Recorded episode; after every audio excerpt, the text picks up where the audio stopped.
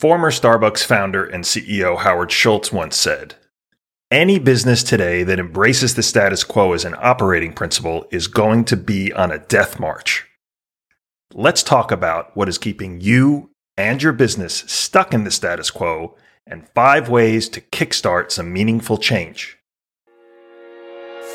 Welcome to the Business Brickyard Podcast with Howard Mann. Concise lessons, learn the hard way about business, strategy, and life.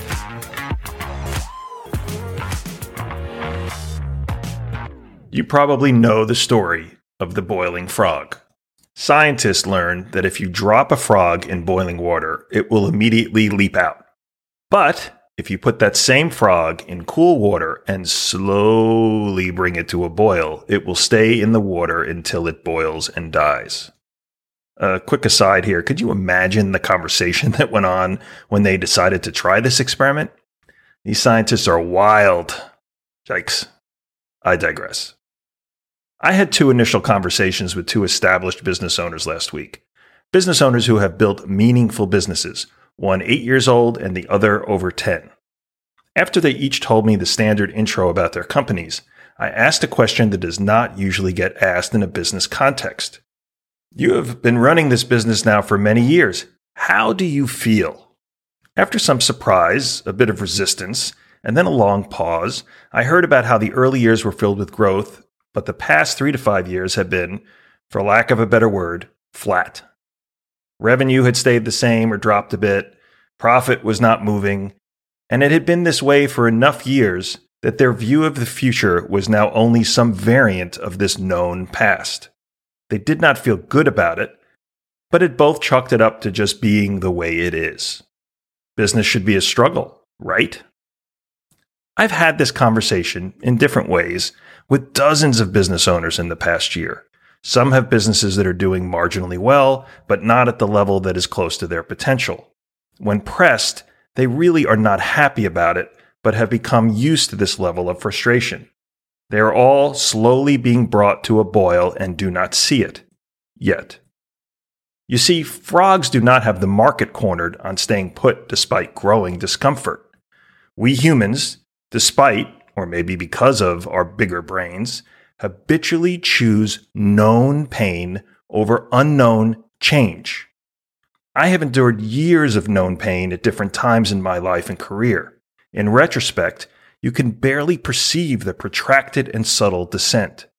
After years of slogging through the recession of the 90s, I needed someone else to tell me that I had lost my smile to even recognize how resigned I had become to the struggle. It had simply become my normal. It never should have been.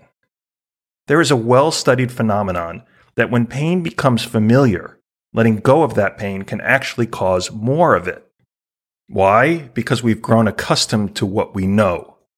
Leaving it behind for something new can feel like leaping off a bridge, even if we realize that that leap would likely take us to a better place. American scientist Jared Diamond calls it creeping normality. It is how major change can be accepted as normal if it happens slowly enough. We understand it when we think about making small steps towards positive change, but seemingly accept it as normal when it moves us to stasis or slow decline. Since I am in the business of igniting massive change for businesses, I have been thinking about this dilemma and why a better future is not a big enough catalyst, especially when compared to a stagnant business. It reminded me of the end scene from the movie Willy Wonka. You know the one. Charlie Bucket is flying over the village in the Wonkavator, and Mr. Wonka turns to him and says, don't forget what happens to the man who suddenly got everything he wanted. What happened? Charlie responds. Willy Wonka smiles and says, He lived happily ever after.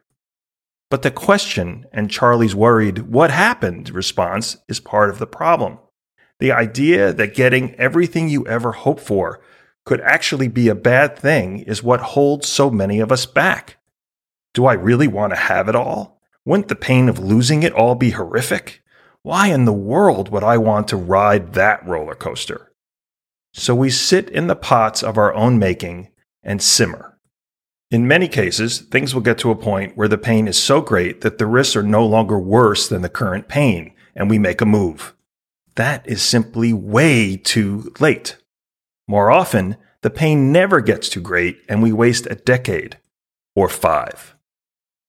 Given this, how can we change our thinking about where we are and where we truly want to be so that we are compelled to make the leap we want for our business so that it can finally fuel the life we want?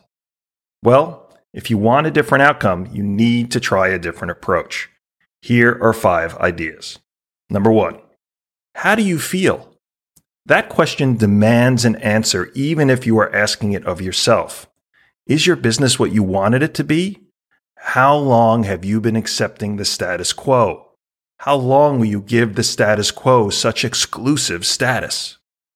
Bring these thoughts out from the back of your mind and into a place that forces you to deal with them. Write about your particular case of status quo and how long you've been locked in it. Number two, think bigger.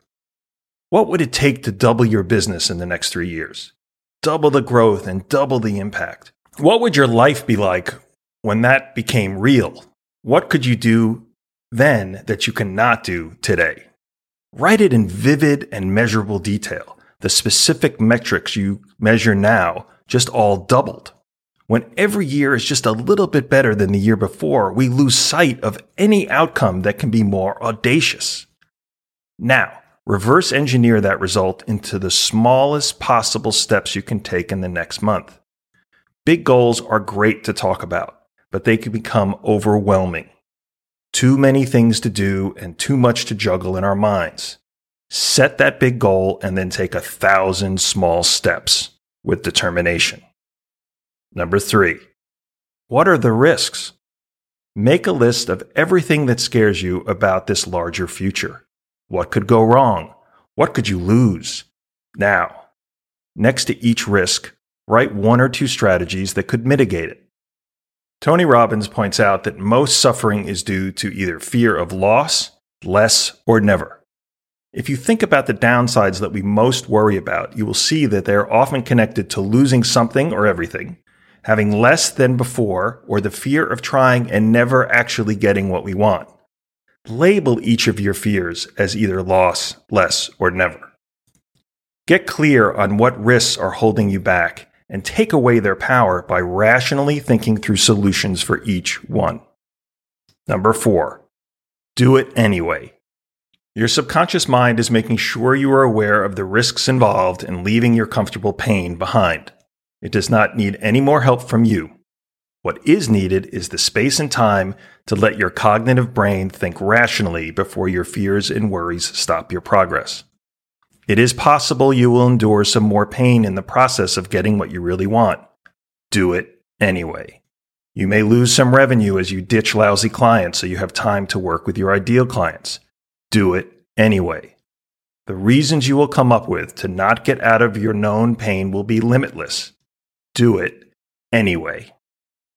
Number five, fuck your pride and ask for help. Before you can get out of a rut, you need clarity about what is keeping you in it. As I like to say, it is hard to read the label when you are stuck inside the bottle. Find someone who can see more clearly than you and actively listen to hear what they have to say. If you could have done it all alone, you would have done it by now. You know the person I told you about that told me that I had lost my smile? That nudge, which was really more like a hard slap across the face, flipped my normal to unacceptable. Everything changed for me and my business after that.